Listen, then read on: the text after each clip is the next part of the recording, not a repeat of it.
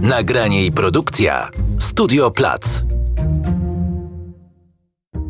Sukcesy, porażki, codzienne wyzwania. To, o czym do tej pory nie opowiadali i o co ich jeszcze nikt nie zapytał. Liderzy i liderki największych organizacji i właściciele firm dzielą się w tym podcaście swoimi często niezwykłymi historiami. Dowiesz się, co pomogło im dojść tam, gdzie są, o co się potykali, jak podejmują decyzje, co ich martwi, a co bawi, ponieważ to, co najciekawsze, zawsze pada off the record. Zaprasza Kinga Zachariasz, na co dzień trenerka i mentorka skutecznych liderów. Witam w kolejnym odcinku mojego podcastu Lider, Liderka of the Record. Za chwilę poznasz jedną z inspirujących historii, której nie usłyszysz na oficjalnej konferencji czy kolacji. Bo jak wszyscy wiemy, to co najciekawsze pada przy wyłączonych mikrofonach. Cześć.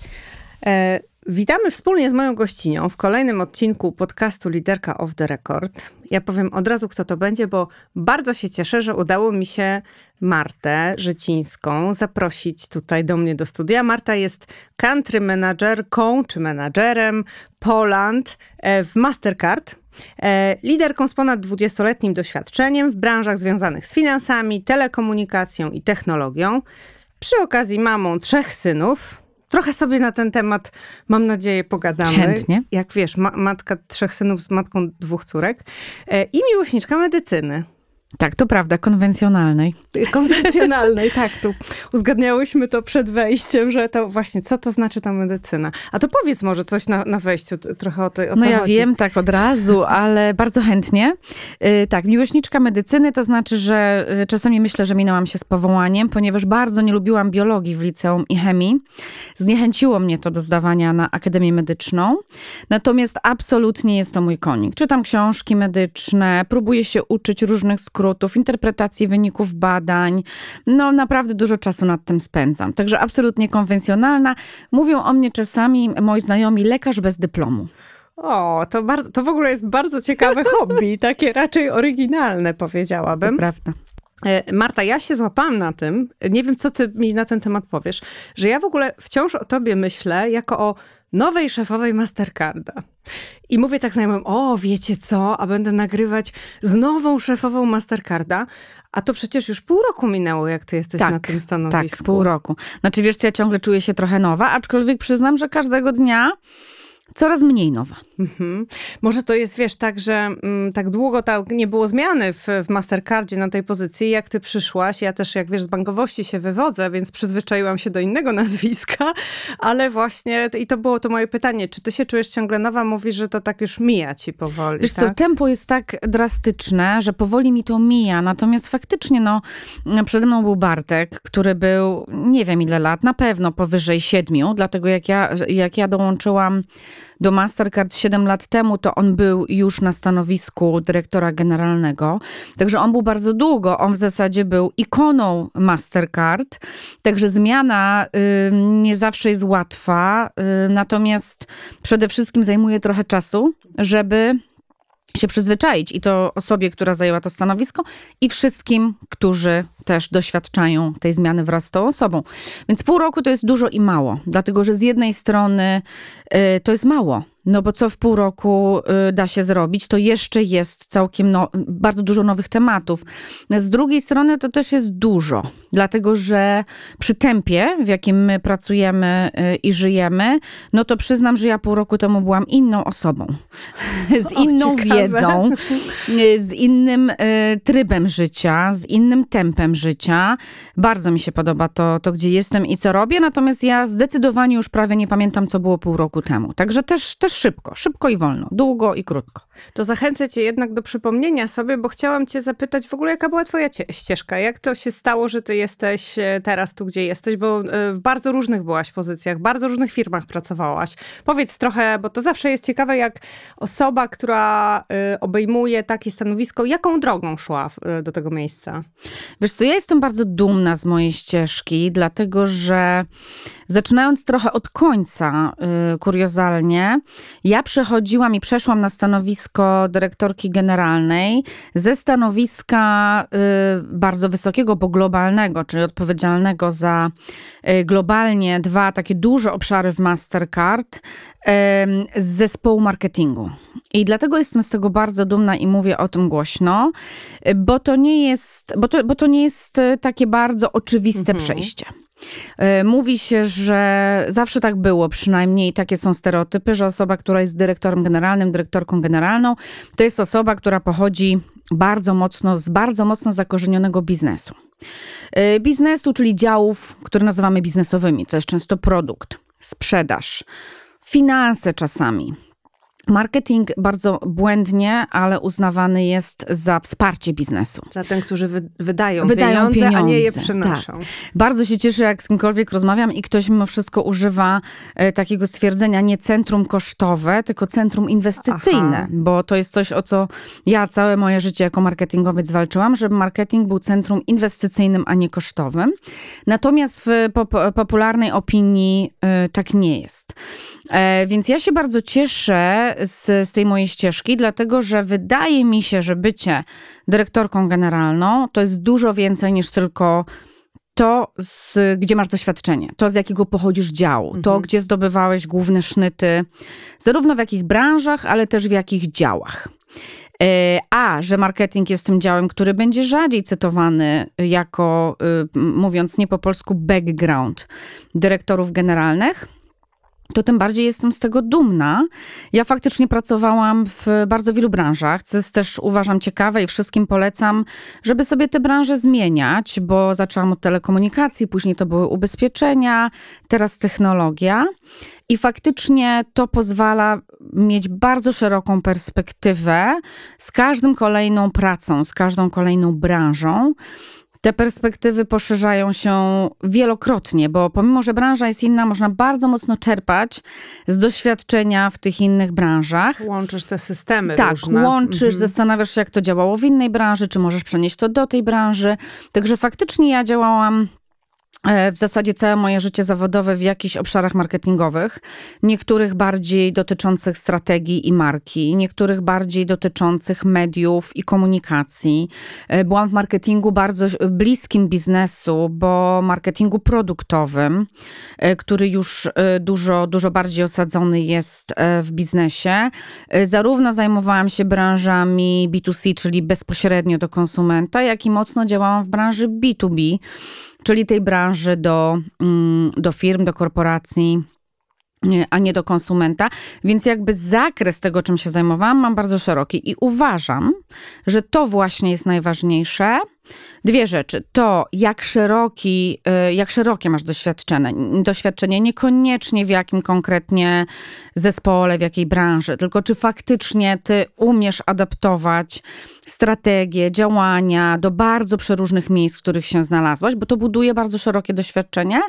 A druga rzecz to uważam, że to jest kwestia dobrego zarządzania ludźmi i y, udowodnienia, że ma się doświadczenie w tym, y, w zarządzaniu ludźmi, bo bycie dyrektorem generalnym, dyrektorką generalną to jest troszeczkę jak bycie dyrygentem w orkiestrze. Mhm.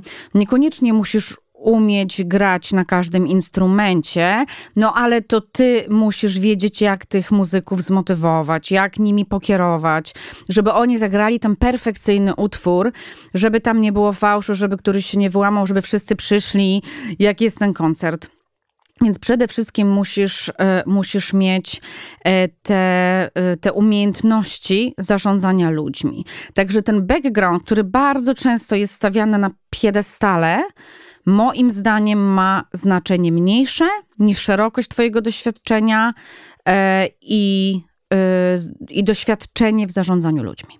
Ja się z Tobą absolutnie zgadzam i w ogóle bardzo mi się podoba to, co mówisz, bo ja też uważam, że są pewne menedżerskie, liderskie umiejętności uniwersalne. I to nie ma znaczenia, w jakiej branży pracujesz. Wiadomo, że fajnie, jak generalnie ogarniasz, czym zajmuje się Twoja firma, e, i pewnie ciężko jest przejść, nie wiem, z produkcji butów do banku. Choć ciężko, to wcale ale da się, nie... wiesz, bo tego się tak. nauczysz, nie? To, jest, to jest czas. Tak, choć to wcale nie jest niemożliwe i ta szerokość, właśnie to widzenie systemu i też ten dyrygent y, to jest fajne, bo to jest też taka trochę rozmowa o tym, a taki menadżer, co on robi? No taki człowiek, co tam fizycznie... Z zawodu dyrektor, jak to zawodu, było kiedyś w filmach. Tak, taki z zawodu dyrektor, to on nic nie robi. I wtedy y, faktycznie dobra jest ta metafora dyrygenta, no bo on, co robi on taki dyrygent? No on niby tak, nic, on wychodzi i macha rękami. Nie gra na niczym, wszyscy inni robotę fizyczną, więc to jest bardzo, bardzo fajna, y, bardzo fajna metafora. I trochę odpowiedziałaś na moje pytanie, ale ponieważ sama użyłaś tego określenia, że poprzedni y, dyrektor w Mastercardzie nazwałaś go ikoną e, i może dlatego, że tak wszyscy się przyzwyczaili. Tak, Mar- i pozdrawiam go serdecznie. Tak, oczywiście,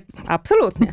E, pozdrawiamy e, i chciałam się ciebie właśnie zapytać, jak ty myślisz, to co spowodowało, że to właśnie ty, bo, no bo wyobrażam sobie, że mm, wiemy, że Bartek awansuje w inne miejsce, czy przenochodzi w inne miejsce, jest jakaś rekrutacja i pewnie są osoby, które mm, gdzieś w tej rekrutacji startują. Skoryguj mnie, jeśli się mylę, ale e, interesuje mnie, co w tobie, według ciebie, zaważyło o tym, że to ty jesteś teraz tą dyrektorką generalną? Znaczy ja e, uważam, e, że generalnie te dwie właśnie rzeczy, co nawet wiem, bo ja później oczywiście mojego obecnego szefa pytałam, e, pytałam o feedback, e, dlaczego to, to ja zostałam wybrana i tam um, bardzo zresztą trafnie było wskazanych kilka rzeczy. Po pierwsze, y, ja mam duże doświadczenie w zarządzaniu ludźmi.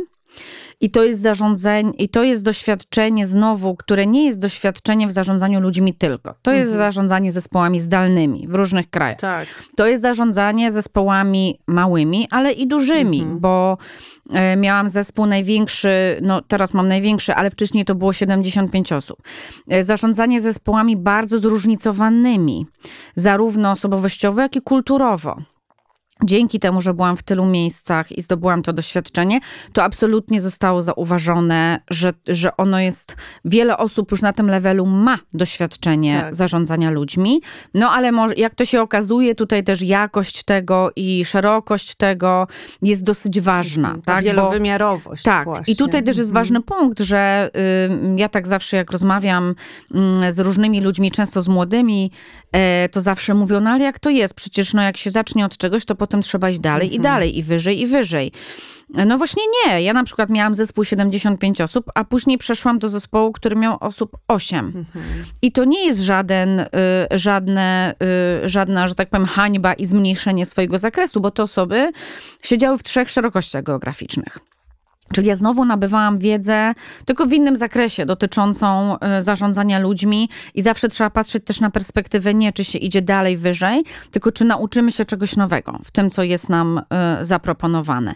Drugą rzeczą, y, drugą rzeczą, która została mi wskazana jako mój, czy znaczy trzy były. Jedna specyficzna dla, może dla Mastercarda, bo jedna dotyczyła mojego doświadczenia mm, zagranicznego które w Mastercardzie jest ważne. No, my mhm. jesteśmy firmą globalną tak.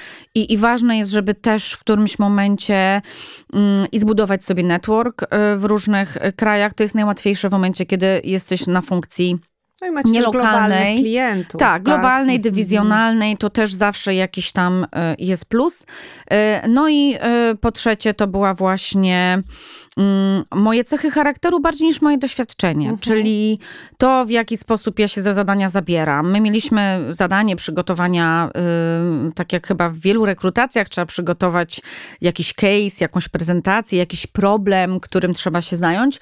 Sposób podejścia do tego, czyli dużo umiejętności mhm. które yy, mój szef uznał, że, że mam i że yy, w dobry sposób jestem w stanie jakby każdy problem, do każdego problemu y, podejść.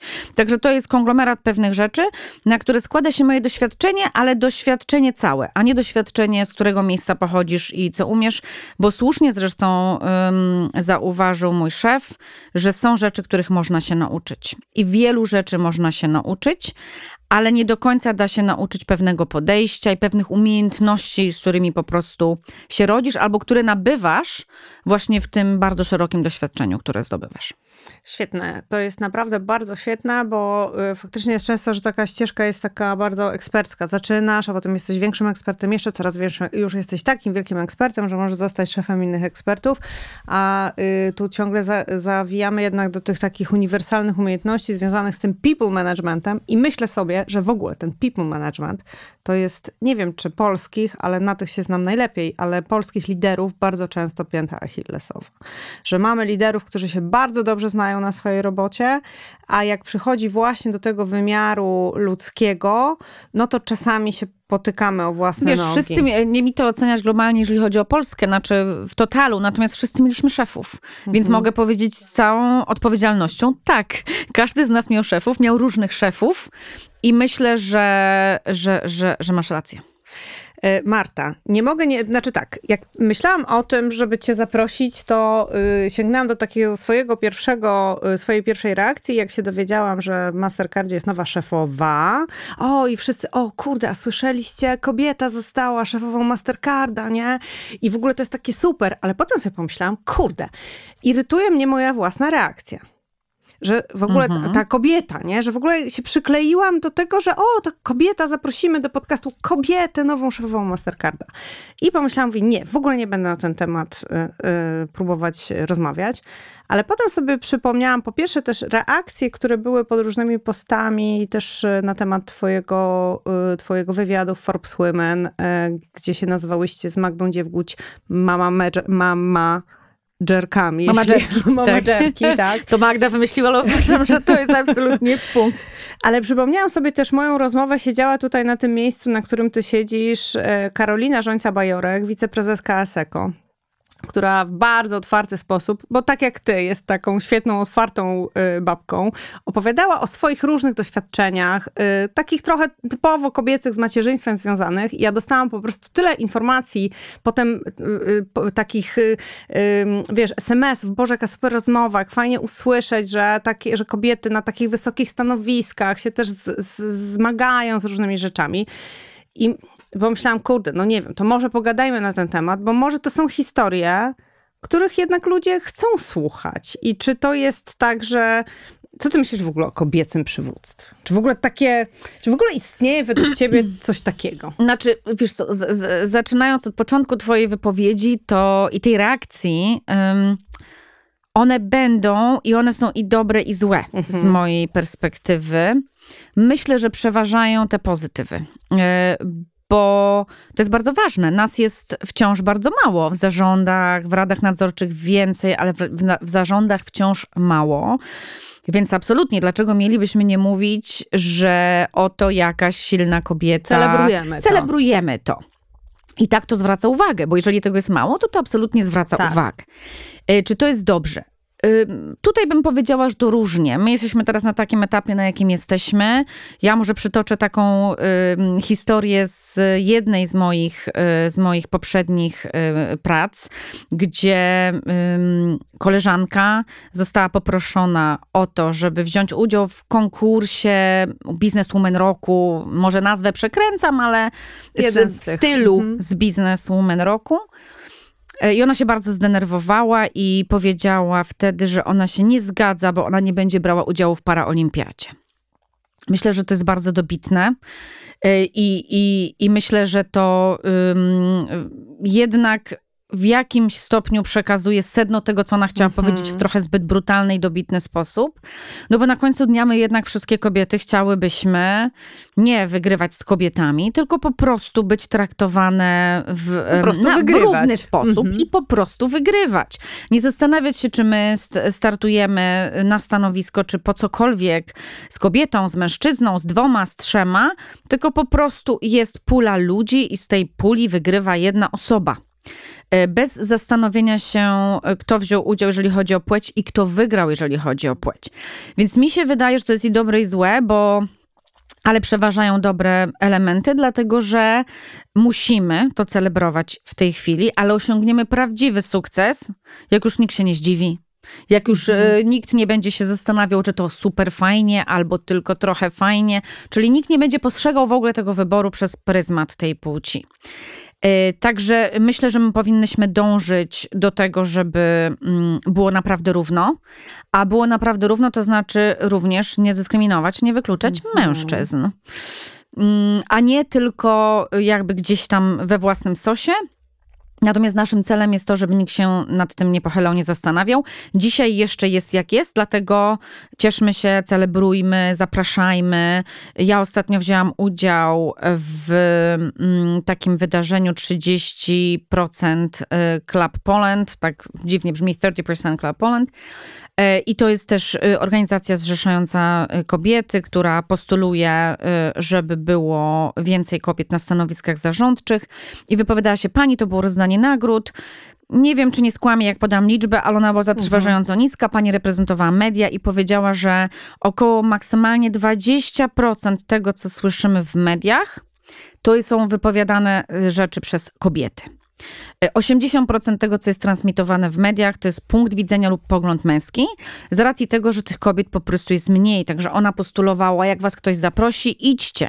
Jak nie możecie iść na wywiad, na wypowiedź napisać, poproście koleżankę, żeby nie rezygnować z tych y, możliwości, y, żeby też nawet w mediach ten głos był równy. Także no jeszcze dużo do zrobienia przed nami i wydaje mi się, że absolutnie powinniśmy aktywnie brać w tym udział i, i, i gdzieś tam próbować, żeby doszło do tej równości.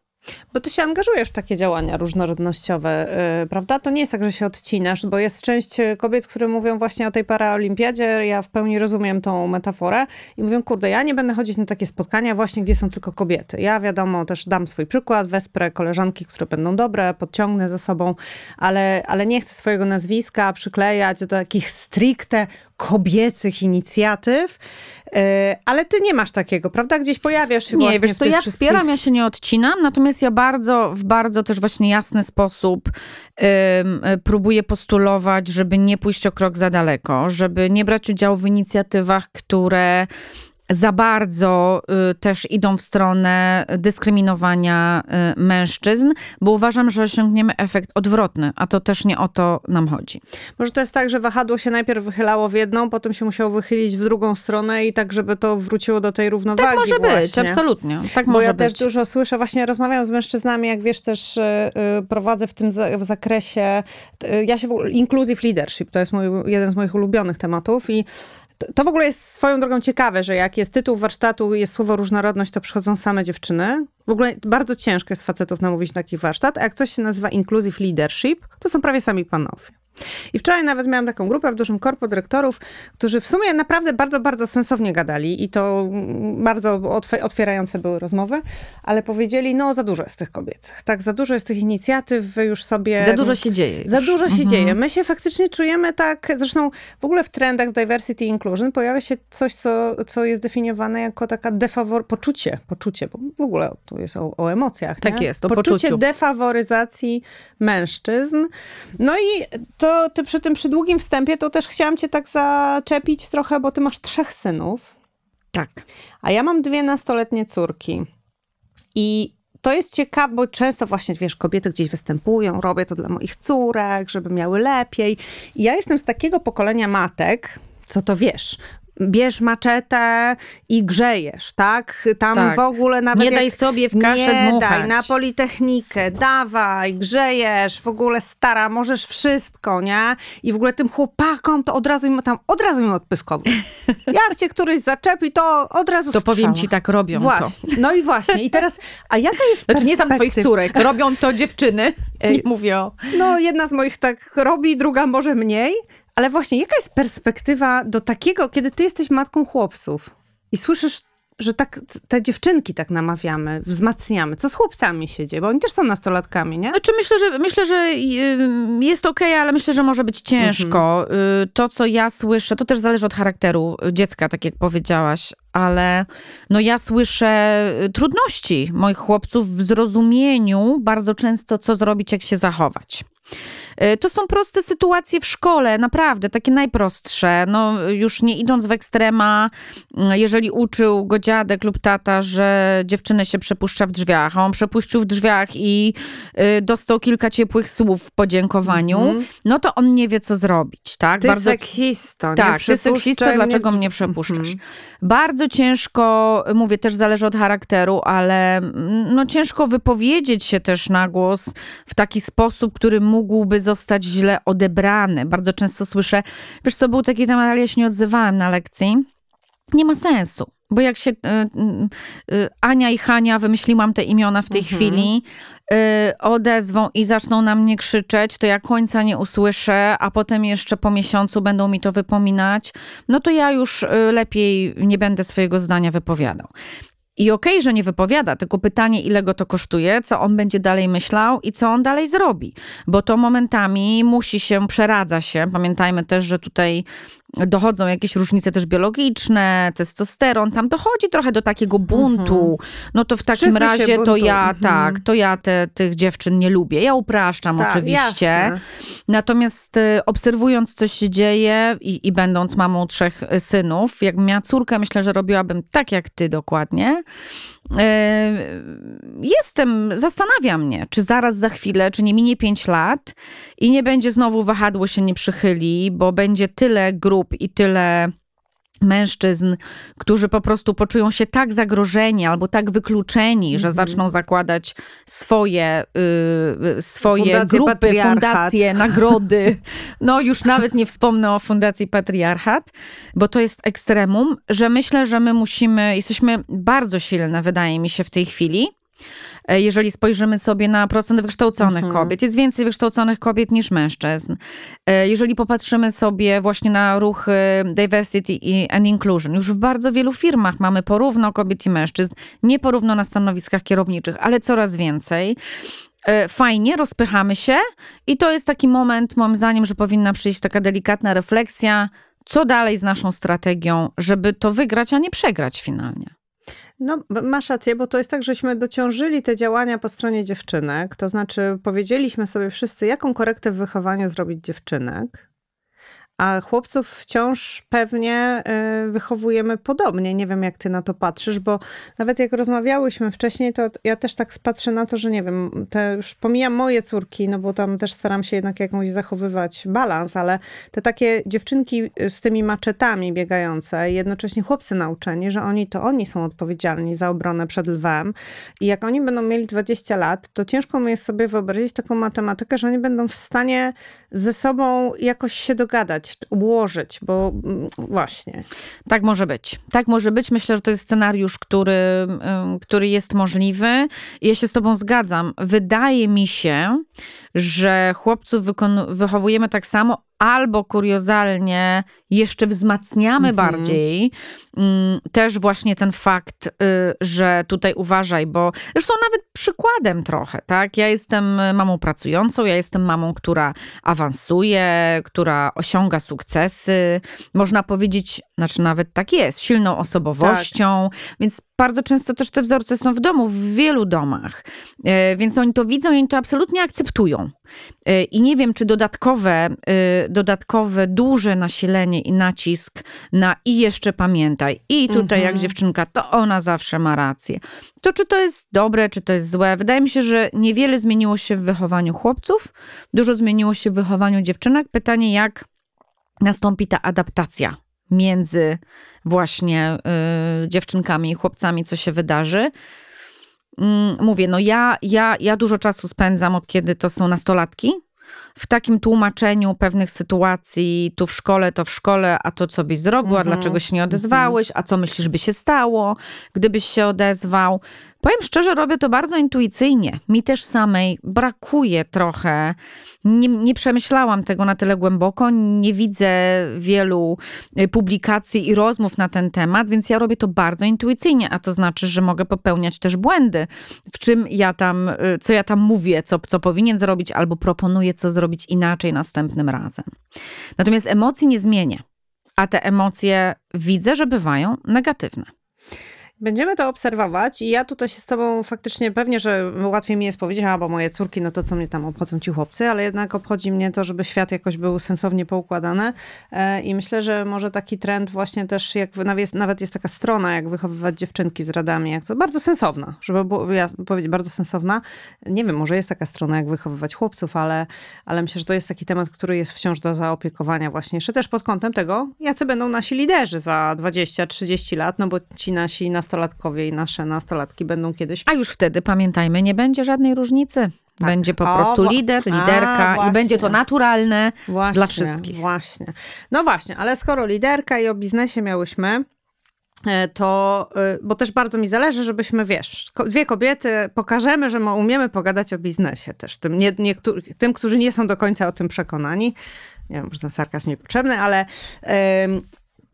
sama powiedziałaś, że wejście w taką rolę też nowej szefowej Mastercarda, tak, tak, no to ona jest, to jest taka zmiana i dla ciebie, i dla ludzi, którzy się przyzwyczajają. I nie tylko, w, wiadomo, w Mastercardzie, tylko w ogóle. Często jest tak, że jak wchodzi nowy szef, nowa osoba, która ma duży wpływ, tak, i chce mieć ten nowy wpływ na, na, na nową organizację, to no właśnie, to co to w ogóle znaczy dla ciebie ten, ty chcesz mieć wpływ, jaki chcesz mieć wpływ, co to jest dla ciebie w ogóle wpływ? No wiesz co, no ja chcę być tym świetnym dyrygentem. Y, ja w takich zmianach y, i podobnie było tutaj patrzę po prostu z jakiej strony ugryźć to też pozytywnej. Mhm. Tutaj mamy do czynienia z liderem, który odszedł na wyższe stanowisko, który był absolutnie świetny bardzo lubiany przez ludzi, więc to jest to wejście w te trudne buty, mhm. duże buty, jak to się mówi. Y, I ja staram się szukać takich miejsc i takich rzeczy, które mogłyby pokazać też pozytywną część tej zmiany. I bardzo często na przykład y, tym, co się dzieje, jeżeli mamy osobę na stanowisku wiele, wiele, wiele lat, no to idziemy strategią utartą, trochę ją modyfikujemy, ale nie zmieniamy drastycznie i tak dalej. Więc jednym z moich pierwszych y, pomysłów była, było autorskie podejście do strategii, która będzie trochę zmieniona. Może nie będzie rewolucją, bo to też nie o to chodzi, żeby robić rewolucję i, i sztukę dla sztuki, natomiast jakieś autorskie podejście do tej strategii, które, jak ja to mówię, trochę tchnie wiatru w żagle, trochę pokaże ludziom, że mm, chcemy coś zmienić, możemy coś, coś zmienić, może trochę inaczej się zorganizować, czyli rzeczy, które y, po takim dłuższym okresie, kiedy ciągle jeżdżę tą jedną drogą do pracy i raz pojechałem inną i nawet trochę mi się to podobało, bo zrobiłem coś nowego, E, coś niestandardowego, coś, coś mnie obudziło. Więc ja na przykład postawiłam między innymi na to, żeby to nie była kwestia, o, no to yy, wchodzi nowa osoba i próbuje na siłę yy, gdzieś Robić tam zyskać samo. sobie, Aha, tak, zyskać sobie yy, sympatię, tylko robi jakiś rodzaj nowego otwarcia. Nowego nie znaczy, że on nie jest kontynuacją, tylko po prostu swojego otwarcia. Drugą rzeczą, o którą zapytałaś też, to jest bardzo trudne pytanie, czyli w jaki sposób y, tych ludzi przekonać, w jaki sposób wejść i być tym, y, tym szefem, tym przywódcą, co jest dużym słowem, myślę, przywódcą, ale szefem. Y, I tutaj ja też nawet powiedziałam to y, całemu zespołowi, jak dołączyłam, y, użyłam na naszym wyjeździe strategicznym analogii z serialu medycznego. Surprise, Mam nadzieję, że po tym wstępie już nie, nie są Państwo zdziwieni.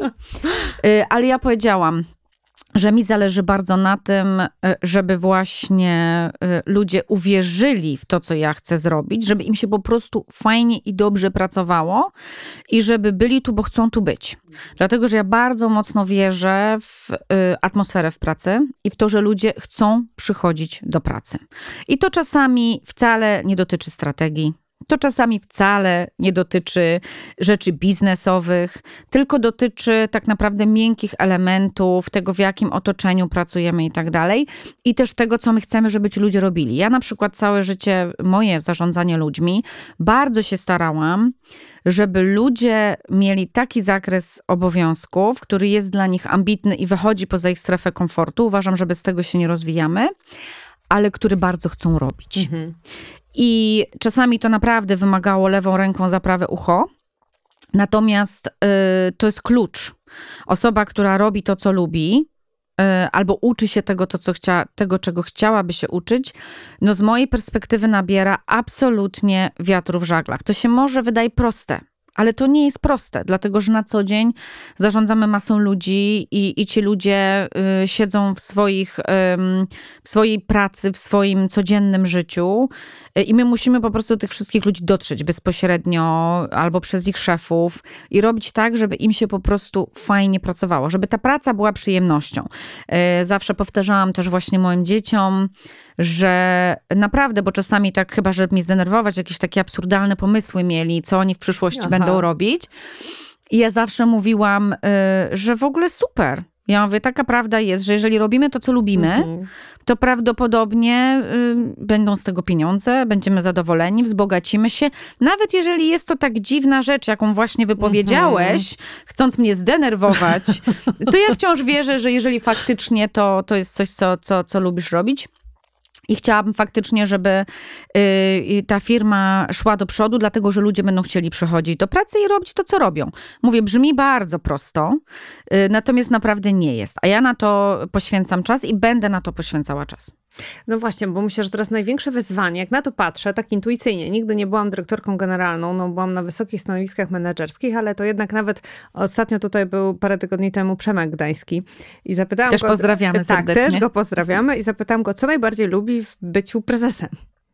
E, poza jakimiś oczywistymi rzeczami, prawda, z czerwonymi dywanami i różnymi splendorami. I on powiedział właśnie, że najbardziej lubi mieć wpływ i mówi, że nawet bycie członkiem zarządu to jest jednak coś innego niż bycie prezesem zarządu czy dyrektorką generalną, no bo masz, de facto masz w rękach sobie naprawdę super moce, nie? No bo zasadniczo możesz wszystko. I teraz kwestia, jak to zrobić, żeby ci why should I follow you? Myślę, że to jest pewnie naprawdę duże wyzwanie. Wiesz to jest ogromne wyzwanie. To jest ciekawe, co Przemek powiedział, bo to jest dla mnie taka mieszanka, bardzo ciekawa mieszanka, bardzo trudna do wyważenia, dlaczego właśnie ci ludzie mieliby e, gdzieś tam pójść za tobą, tego, że ty tym ludziom wierzysz, że oni tą swoją robotę robią super, i oni też mają wpływ na to, co robią, bo to, czego ja nigdy nie robiłam, to jest taki mikromanagement mm -hmm. i właśnie trochę udawanie, że jestem dyrygentem, ale nie umiem grać na flecie. Ale pomagam skrzy, Ale ja ci powiem, tam. jak grać mm -hmm. na tym flecie. To ja zawsze tego unikałam. Y, rozmawiamy z, z ludźmi dojrzałymi, bardzo dojrzałymi menadżerami bardzo często którzy najlepiej wiedzą, jak, ten, to, to, jak, jak pracować y, w tym swoim ogródku. Natomiast y, ciekawe jest właśnie i trudne do osiągnięcia połączenie, kiedy ty dajesz tą wolność, jest jakiś rodzaj, panuje demokracji, ale jednocześnie oni widzą, że ty umiesz podejmować decyzje mhm. i że są momenty, w których ty tą decyzję podejmujesz, a nie czekasz aż wszyscy się wypowiedzą, zagłosują. zagłosują i tak dalej. I to jest bardzo trudne do osiągnięcia, a wydaje mi się, że to jest taki klucz do sukcesu w przywództwie. Czyli ludzie nie czują się mikromenadżowani i uciskani i w ogóle to nie jest ich praca, tylko to robi za nich ich szef, bo to on mi powiedział, co ja mam robić. A z drugiej strony, mimo wszystko podjąć decyzję, jak ta decyzja musi być podjęta, i wtedy też ludzie widzą, że ty wiesz, co robisz, że ty masz pomysł, że faktycznie jakiś kierunek jest obrany, no przez tego dyrygenta. Ten kierunek musi być obrany, więc jest to bardzo ciekawe, ale ja uważam, że to jest klucz do dobrego mhm. przywództwa. Ja też myślę, że, yy, znaczy tak, ja w ogóle nie wierzę w, yy, myślę, że to jest w ogóle jakiś delusions, mówiąc po, po angielsku, yy, turkus, czyli te turkusowe organizacje, to znaczy nie znam, niech mi ktoś przyniesie, to jest trochę tak jak z tym, że Ziemia jest płaska, niech mi ktoś przyniesie jedną... I udowodni. Jedną, może właśnie wyzwanie rzuciłaś na może, antenie. Proszę, jedną e, historię sukcesu firmy, która była zarządzana w sposób ten tak taki turkusowy, e, bez, e, właśnie gdzie, gdzie jest tak strasznie rozproszona ta odpowiedzialność, bo zgadzam się, że do pewnego momentu tak jest, ale szef jednak, żeby też tak, no trochę jak rodzic, nie? W momencie, czasami trzeba przyjść, powiedzieć, będzie taki tak. Tak, Po tak, prostu będzie tak. taki tak. I to daje poczucie bezpieczeństwa. A ty sama lubisz zmiany? Jak ty się w zmianach od, od, od No to jest trudne pytanie, chociaż ja bym odpowiedziała na nie, że lubię zmiany. Mhm. Ja bym odpowiedziała, że lubię zmiany. Mi zmiana, jestem bardzo otwarta na zmiany. Nie jestem osobą, która się boi zmian. Ja praktycznie w każdej zmianie upatruję jakiegoś od razu szukam, co tu fajnego mogło się wydarzyć. Nie ukrywam i nigdy nie ukrywałam, że na przykład yy, zmiany też te negatywne, bardzo ważne jest, żeby postrzegać pozytywnie. Jeżeli chodzi o moją przeszłość e, zawodową, e, to z e, PZU zostałam zwolniona. Nie odeszłam sama i też nigdy tego nie ukrywałam, bo uważam, że to jest ważne, żeby tego nie ukrywać, żeby ludzie, którzy zostali zwolnieni, mm. też nie myśleli, że są Koniec jacyś świata. gorsi. Ja się mhm. spotkałam z tym. Zatem ludzie mieli czasami ogromny problem w, w, powrocie na rynek pracy. Nie ze względu na rynek pracy, tylko ze względu na samych siebie. To są mhm. ludzie, którzy tracili bardzo mocno pewność siebie. Uznając, że byli zwolnieni, bo po prostu się do niczego nie nadają. Więc to jest bardzo ważne, żeby o tym mówić, mhm. że y, ludzie, którzy osiągają sukces, cokolwiek sukces znaczy, również byli zwalniani albo mieli różnego rodzaju inne negatywne przygody. Natomiast nawet wtedy, pomimo tego, że ta negatywna zmiana potrzebuje czasu, żeby się do niej przyzwyczaić, mm, ja szukam dalej pozytywów. No to fajnie, bo teraz czas na coś nowego. Także ja uważam, że lubię zmiany. No właśnie, to ja też lubię zmiany. Właśnie to ja też lubię zmiany, bo też e, zawsze widzę w tym, że można gdzieś z tym dalej pójść. A jak się, Marta, powiedz, bo tak, Mastercard, no to jest firma, no, no gigant, tak? Z, z sukcesami. Jak się w ogóle stawia cele biznesowe sobie w takie? No wchodzi, wszystko, znaczy wiesz, z mojego punktu, no zasadniczo, no tak, wiesz co, ale wszystko naj... Tak, działa, nie? Tak, jak to, tak. kurde, jak to, jaki sobie To cel? największe wyzwanie wtedy jest. Wiesz co, tak, po pierwsze... Mm, dwie rzeczy bym rozróżniła. Najwięcej problemów dla mnie to ma Michael Mibach, który jest szefem całego Mastercard. Bo sobie nie wyobrażam, jak on stawia cele. Natomiast my trochę żyjemy w oddziałach tak zwanych, czyli nasz oddział w Polsce, jak w małym mikrokosmosie, czyli jakby to jest ustawienie celów dla rynku polskiego, mhm. które już wydaje mi się dużo łatwiejsze niż ustawienie y, celów dla całej właśnie y, korporacji. Także to, to jest do zrobienia. Nigdy wszystko nie działa. Jeżeli ktoś mówi, że wszystko działa, to kłamie. O. Nigdy wszystko nie działa. To też super, zawsze, że to mówisz. Super, zawsze to można mówisz. znaleźć rzeczy, które nam po prostu nie wyszły, które nie domagają, które trzeba dopalić. A tam, gdzie działa, strasznie pobudzona jest kreatywność. Więc, yy, bo jeżeli działa, no to ja już nic nie mogę zrobić, prawda? Jeżeli nie działa, to ja tam powkręcam tą śrubkę i to krzesełko już się nie będzie bujało. Z reguły odpowiedź jakaś jest i wbrew pozorom ustalanie celów, jak coś nie działa, jest łatwiejsze. Tak. Może być trudniejsze do osiągnięcia, tak, ale tak. jest łatwiejsze. Mhm. I zawsze takie cele stawiamy tam, gdzie nie działa, trzeba to po prostu poprawić. Zawsze coś nie działa, a tam, gdzie działa, musimy po prostu wyjść poza swoją strefę komfortu i wymyślić coś, żeby działało jeszcze lepiej. Działa ta, działa to urządzenie, to musimy wymyślić nowe urządzenie. Tak? A, Więc to są rzeczy, mhm. które jakby ja do tego podchodzę w taki sposób. To jest y, jako rynek zawsze mamy cel. Najczęściej w firmach jest to cel przychodowy albo w jakimś sensie finansowy. Wiadomo. I jest to coś, co trzeba Wiadomo. osiągnąć. Natomiast to, jak to osiągniesz, albo jak spróbujesz mieć więcej i dowieść, mówiąc, y, mówiąc prozaicznie więcej, to już zależy od ciebie, od twojej kreatywności. Więc ja zaczynam od tego, jaki jest cel postawiony, jak łatwo lub trudno będzie go osiągnąć metodami, które już mamy, potem jak naprawimy rzeczy, które naprawić jest łatwo, bo część nie działa, co mamy, a potem jak ambitnie próbujemy ten cel przekroczyć tymi wszystkimi rzeczami, które nam przyjdą do głowy budowy nowego urządzenia, ulepszenia jeszcze dobrze działającego, yy, działającego urządzenia. Ja, ja w ten sposób staram się podchodzić do celów.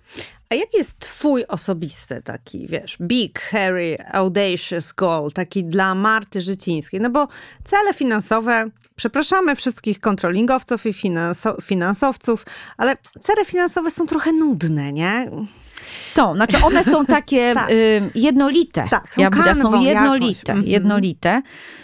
Ym, wiesz co, to jest bardzo trudne pytanie, bo ja chyba nigdy i może też trochę dlatego nigdy nie byłam przeambicjonowana, mhm. bo ja jestem ambitna, ale nie byłam przeambicjonowana i też znam ludzi, którzy są, byli i często męczą się ludzie y, przeambicjonowani. Sami sobie, stawiają. Sami sobie stawiają za wysokie cele. Ja nigdy nie miałam takich bardzo poważnych celów. Ja byłam w jakiś czas temu, chyba z, z półtora roku temu, bo kolega mi przypominał, nagrywałam coś z nim dla niego do podcastu i on wtedy się zapytał, jaki jest twój następny krok, a ja powiedziałam, że chciałabym być prezeską albo dyrektorką generalną, y, bo teraz już na to nadszedł czas. Zajmowałam I się hokus, obszarem w różnych aspektach, a teraz chciałabym być tym. Wtedy jeszcze w ogóle nie myślałam, że to się wydarzy, ale bardziej myślałam o tym w kontekście next thing, a nie tak już naprawdę taki duży, ogromny cel na przyszłość. O takich nie myślę. Na razie jestem sfokusowana na tym, co tu i teraz i chciałabym udowodnić, że świetnie mm. nadaje się do swojej roli. Mm -hmm. Nawet jeżeli to mało, dla mnie to dużo. Mm -hmm.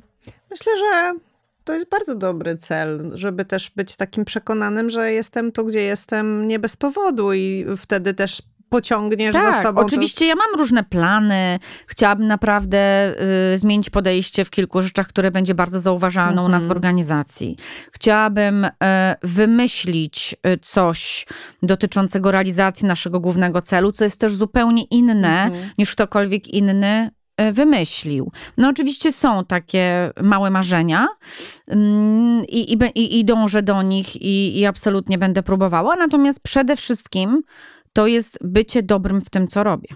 A powiedz tak już trochę zmierzając, też będziemy, po, chciałabym tak zakończyć jeszcze też tak biznesowo. Co w ogóle z rynkiem kartowym? Bo e, tak sobie patrzę, bo to tak, wydaje się przez wiele lat Mastercard czy Visa, no to co, no, karta, nie? No to, to jest w ogóle karta. Ja, ja już... Karty już zaraz nie będzie. No właśnie, ponieważ jak wiesz, mam w domu też kogoś, kto mnie namawia do płatności zdalnych, to ja, tak. ja w ogóle nie wiem, e, gdzie są moje karty kredytowe, a w ogóle rynek płatnościowy ostatnio też znajomy dostał, e, to była w ogóle sytuacja absurdalna, dostał zwrot podatku przekazem pocztowym. I ja mówię, słuchaj, i co ty teraz z tym zrobisz? A on mówi, nie mam pojęcia, co mam nie z wiem, tym gdzie zrobić. Na, nie wiem, gdzie nacisnąć, nie wiem, żeby odebrać pieniądze. Słuchaj, gdzie na ekranie ja mam to nacisnąć? Nacisnąć. Co będzie robił Mastercard, jak już nie będzie kar kart? Co będzie Mastercard, jak już nie będzie kart? No wiesz, na szczęście plastikowa karta to jest pewna manifestacja. Mhm narzędzia płatniczego lub instrumentu y, y, płatniczego, natomiast to nie jest y, core działalności Mastercard. Głównym korem działalności jest technologia, którą operujemy, którą mamy, tak zwane szyny kartowe. Tutaj już bardzo powiem tak dosłownie. Szyny kartowe, które umożliwiają przesył transakcji między różnymi graczami na rynku. I teraz, czy to ma manifestację w postaci karty fizycznej, czy karty wirtualnej, czy w ogóle bez karty jeszcze jakiejś innej, tutaj nie ma to żadnego znaczenia dla nas i jakby dla naszego biznesu, natomiast świat absolutnie będzie szedł w kierunku pozbycia się plastiku. Mhm. Y, no ja też zawsze lubię mówić, że pamiętajmy o tym, że mamy w ogóle w, mm, w społeczeństwie ogromne rozwarstwienie, jeżeli chodzi o financial inclusion, o, o, o to włączenie do systemu finansowego. My ciągle mamy bardzo dużo ludzi wyłączonych z systemu y, finansowego i to jest też coś, czym my się musimy w przyszłych latach zająć. Y, naszym największym konkurentem, ale nie wrogiem, jest gotówka. Wciąż bardzo dużo ludzi y, używa rozwiązań tylko gotówkowych. My, jako Mastercard, mówimy, gotówka jest potrzebna i ważna, natomiast ważne jest to, żeby używać wszystkich instrumentów płatniczych. Także tutaj jeszcze jest spore y, pole do popisu. Wszystkie nowoczesne, innowacyjne instrumenty płatnicze poza kartami plastikowymi, to też jest dla nas przyszłość. I na końcu y, też y, y, różnego rodzaju dywersyfikacja produktowa. My na przykład jako Mastercard bardzo mocno zainwestowaliśmy w zakup spółek, które oferują y, produkty cyberbezpieczeństwa. Mhm. Czyli wchodzimy wraz z rozwojem w nowe obszary, które będą coraz ważniejsze i my jako ekspert od technologii teraz też próbujemy się pozycjonować, bo już jesteśmy ekspertem od cyberbezpieczeństwa. I to uwalnia znowu nowe możliwości produktów, które my możemy oferować naszym klientom i to nie tylko bankowym, więc rozszerzamy też y, segmenty klientów, do których my mówimy i sprzedajemy, więc trochę z powodu tego rozwoju ten biznes też się zmienia, mhm. rośnie mhm. w innych obszarach, w zupełnie innych lub pochodnych, ale jednak innych od po prostu rynku płatności. Dlatego my lubimy mówić o sobie, że jesteśmy firmą technologiczną, a nie tylko firmą płat, odpłatności. Bo ja uważam, że to jest mylne stwierdzenie.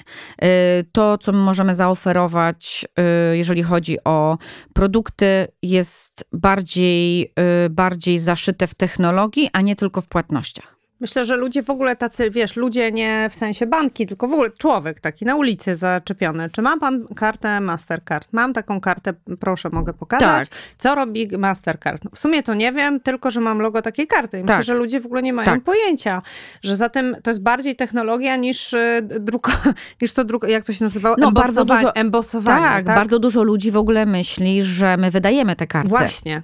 Że to jest karta, którą, mówiąc brutalnie, wydrukował Mastercard. Kart. To jest karta, wydawcą jest bank. Mhm. Naszym klientem jest bank, wydawcą jest bank, ewentualnie fintech. To jest kolejny, kolejny obszar ogromnego rozwoju, czyli współpraca takich organizacji jak nasza z fintechami, no bo ludzie coraz częściej y, dywersyfikują mm, portfele produktów, które mają. Oczywiście banki są i będą, myślę, przez jeszcze wiele, wiele lat taką ostoją bezpieczeństwa i mam szczerą nadzieję, że nie znikną.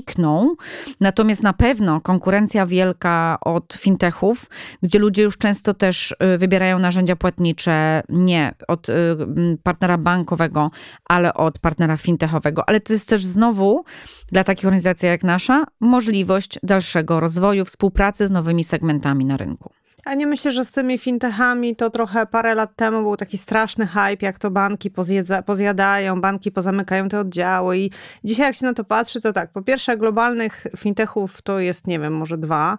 E, banki, które chciały być typowo digitalowe, których z litości nazwy nie będziemy tutaj, nie będę tutaj wymieniać, specjalnie wielkiego sukcesu nie odniosły, mm. a te fintechy raczej ten rynek poszedł w kierunku nie konkurencji, tylko tak jak powiedziałaś, integracji. To banki kupują dzisiaj. Albo współpracują. Tak, I to jest coś, co my zawsze mówiliśmy jako Mastercard, że my też zresztą mamy programy, które, mamy taki globalny program y, z angielska Engage i to jest program, który łączy banki z fintechami. Mhm. I mówi, my wam pomożemy się połączyć, bo dużo rzeczy, których bankowi jest ciężko zrobić in-house, może outsourcować od fintechu tak. i wciąż razem ze sobą współdziałać w tym tak, ekosystemie. Tak, Więc my tak. zawsze byliśmy zwolennikami ekosystemu.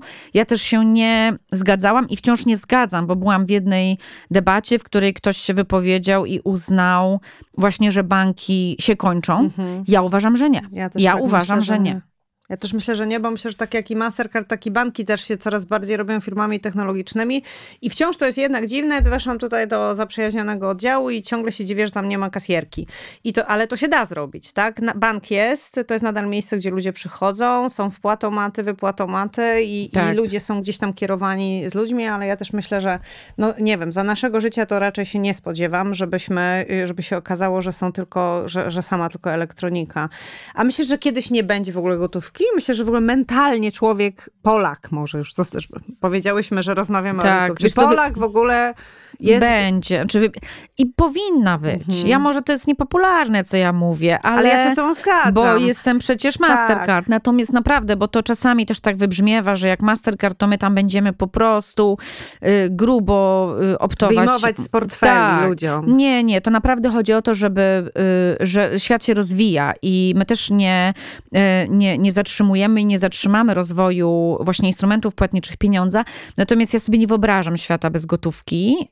Myślę, że to nie nastąpi ani za naszego życia, ani za życia naszych dzieci, Naprawdę? ale tego nie wiem. Myślę, że nie. Myślę, że gotówka w, jakimś, w jakiejś formie, w jakimś procencie pozostanie w obiegu i uważam, że to jest po prostu kolejne narzędzie y, płatnicze i powinno też funkcjonować. Powinniśmy mieć możliwość wyboru, powinniśmy mieć możliwość dostępu do gotówki i powtórzę, do wszystkich instrumentów płatniczych. Powinniśmy swobodnie móc robić zakupy w e-commerce, mając y, kartę, powinniśmy swobodnie móc nie mieć portfela, jak tankujemy samochód, jeżeli taki jest nasz wybór. Także ja myślę, że, że, że y, nie jesteśmy gotowi na to, żeby tej gotówki się pozbyć. Nie wiem też, czy jest to potrzebne. No tak, właśnie teraz myślę jeszcze o tym, że Okej, okay, niech ta gotówka zostanie. Może ja jestem bardziej radykalna niż ty, ale niech ta gotówka zostanie. Ale ja na przykład byłabym, to pewnie dla was, nie wiem, jak tam pewnie jest też yy, dużo różnych innych aspektów brane pod uwagę, ale na przykład mnie mocno irytuje, że jednak w miejscowości, w której mieszkam, za fryzjerkę, z którą się znam od 20 lat i ciągle muszę z pamiętać, że ona tego, jak na pytanie, kiedy ty będziesz miała terminal, ona odpowiada nigdy. Nigdy. Wiesz, ja się z tym zgadzam, tylko poruszyłaś ważny temat. Dlaczego też ta y, właśnie gotówka zostanie, dlatego że my nie mamy. No wyobraź sobie, że trzeba było mieć sieć akceptacji wszędzie. Mhm. Wszędzie i w ogóle bezapelacyjnie wszędzie. To jest. To wydaje się utopijne, no bo y, ta fryzjerka przysłowiowa musiałaby mieć ten terminal i musiałaby go chcieć, albo ktoś musiałby jej nakazać mieć ten terminal. Mhm. I to nie tylko ona. Ona pewnie jeszcze jest takim przypadkiem, który dałoby się namówić, ale my mówimy o wszystkim. My mówimy o y, instytucjach państwowych, mówimy absolutnie o tak, wszystkim. To prawda. Zrobienie takiej sieci akceptacji jest bardzo trudne, ale myślę, że znowu ja bym chciała, żeby tak było, co nie znaczy, że ty nie chciałabyś iść do tej fryzjerki i zapłacić jej gotówką. Fajnie, żebyś miała wybór. A Właśnie, ty tego tak, wyboru tak, dzisiaj nie, mam, masz. Dzisiaj nie mam, Żeby tak. każdy, kto przyszedł, mógł powiedzieć, życzy sobie pani kartę, kartą, telefonem, o, to samo, ale Mhm. telefonem, gotówką, gotówką. Nie wiem, jak to jest, że goście, których ja tu zapraszam, to zawsze jak już się nam kończy czas, to wtedy się najbardziej rozkręcamy i mogłybyśmy jeszcze godzinę siedzieć. No wiesz, no to tak, jak w życiu. Jak w życiu, ale y, no, muszę szanować twój czas. I, bo nie wiem, jak tu ktoś, ktoś po nas jest, czy nie, bo może jeszcze studio wolne, ale ym, bardzo ci, Marta, dziękuję, że do mnie wpadłaś. Myślę, że to była fajna, ciekawa rozmowa, e, tylko nie mogę cię wypuścić bez zadania ci ostatniego pytania. To jest takie pytanie, Dobrze. które wszystkich, wszystkim zadaję i bardzo, bardzo różne odpowiedzi na nie padają, bo też i ono ma być takie otwierające. Na jaki temat ostatnio zmieniłaś zdanie? Na jaki temat ostatnio zmieniłam zdanie? No to może na świeżo powiem. Yy, Zmieniłam ostatnio zdanie na temat tego, że praca w pełni zdalna ma więcej korzyści niż wad. E, Wa- wady, y, nie, nie podatek VAT, tylko Nie, wad. wad, wad. tak, tak. Naprawdę myślałam, że mm, i może zmieniłam to zdanie pod wpływem też miejsca, w którym się znalazłam, ale mam dobre doświadczenie, bo moja poprzednia rola, gdzie raportowałam do Stanów y, i mieszkałam w Polsce, bardzo często tam podróżowałam. Natomiast ja pracowałam w 100% zdalnie, można Mhm. powiedzieć w 98% zdalnie. Y, Już teraz widzę, że praca hybrydowa tak, praca zdalna niekoniecznie. Niestety, my, w, może są zawody, w których to absolutnie y, zdałoby y, egzamin. Natomiast patrząc po, y, po miejscu, gdzie jestem, po mojej firmie, po rozmowach z ludźmi, wydaje się, że praca zdalna w 100% mówię, bo hybrydowa jestem Tak. jak najbardziej za. Mówiło się, że możemy przejść w ogóle na Mhm. prace zdalne, że będą likwidowane biura. Było dużo artykułów w covid i po, że to w zasadzie nie zmienia efektywności. Dzisiaj uważam i zmieniłam zdanie, bo też byłam bliska temu, teraz wtedy jeszcze pracując w ogóle mocno zdalnie, jestem bliska temu, żeby powiedzieć, że tak nie jest. A pracowałam po obydwu stronach. Uważam, że kontakt z człowiekiem powoduje lepszą interakcję, lepsze, mm, lepsze dogadywanie się ludzi mm, i dużo większą kreatywność. I uważam, że praca powinna być hybrydowa. Ja też i znowu się z Tobą zgadzam. Myślę, że w ogóle COVID pokazał nam, że potrzebujemy siebie bardziej niż nam się wydawało. Tak, I i, to może- nawet po tak. ten, po, pozornie, nawet jeżeli ktoś ciągle tak uważa, Tak. mam wrażenie, że jak się jednak pojawi, będzie widział w tym biurze, będzie widział też bardzo pozytywne y, strony tego. A ja z- ze strony szefa mogę powiedzieć, że widzę Mhm. bardzo pozytywne strony tego, że w biurze jesteśmy, rozmawiamy i, i spotykamy się jednak y, face to face, mówiąc po polsku. Bardzo Ci dziękuję za tą rozmowę i za te wszystkie obszary, które pokryłyśmy, no bo i o biznesie, i trochę o rodzinie i myślę, że to jesteś takim też właśnie role modelem, sorry, ale znowu wrócę do tego tematu kobieta na wysokim Wracaj. stanowisku, ale myślę, że powiedzenie sobie, że można być dyrektorką generalną i mieć trójkę synów, e, no to jest dobry przekaz. To jest taki przekaz you can be what you can see i w tobie taką osobę można zobaczyć. I jeszcze do tego jesteś wyrazistą osobowością pozytywną i jakoś y, dajesz radę z tym wszystkim. Nie? Tak, i to bez większego problemu i zawsze mówię, ktoś może chcieć, ktoś może nie chcieć być dyrektorką generalną, bo też pamiętajmy, Oczywiście. że tutaj musimy zwrócić uwagę na to, że ktoś, y, każdy może mieć inne te swoje marzenia, no ale po marzenia warto sięgać. Super. Dzięki wielkie. Dziękuję bardzo. Dziękujemy za wysłuchanie kolejnego odcinka podcastu Kingi Zachariasz. Jeśli podobają Ci się tak podane treści, zaobserwuj podcast na Spotify, aby nie przegapić kolejnych odcinków i zostaw swoją opinię na Apple Podcasts. Wszystkie odcinki dostępne w głównych platformach streamingowych: Spotify, Apple Podcast, Google Podcast. Nagranie i produkcja Studio Plac.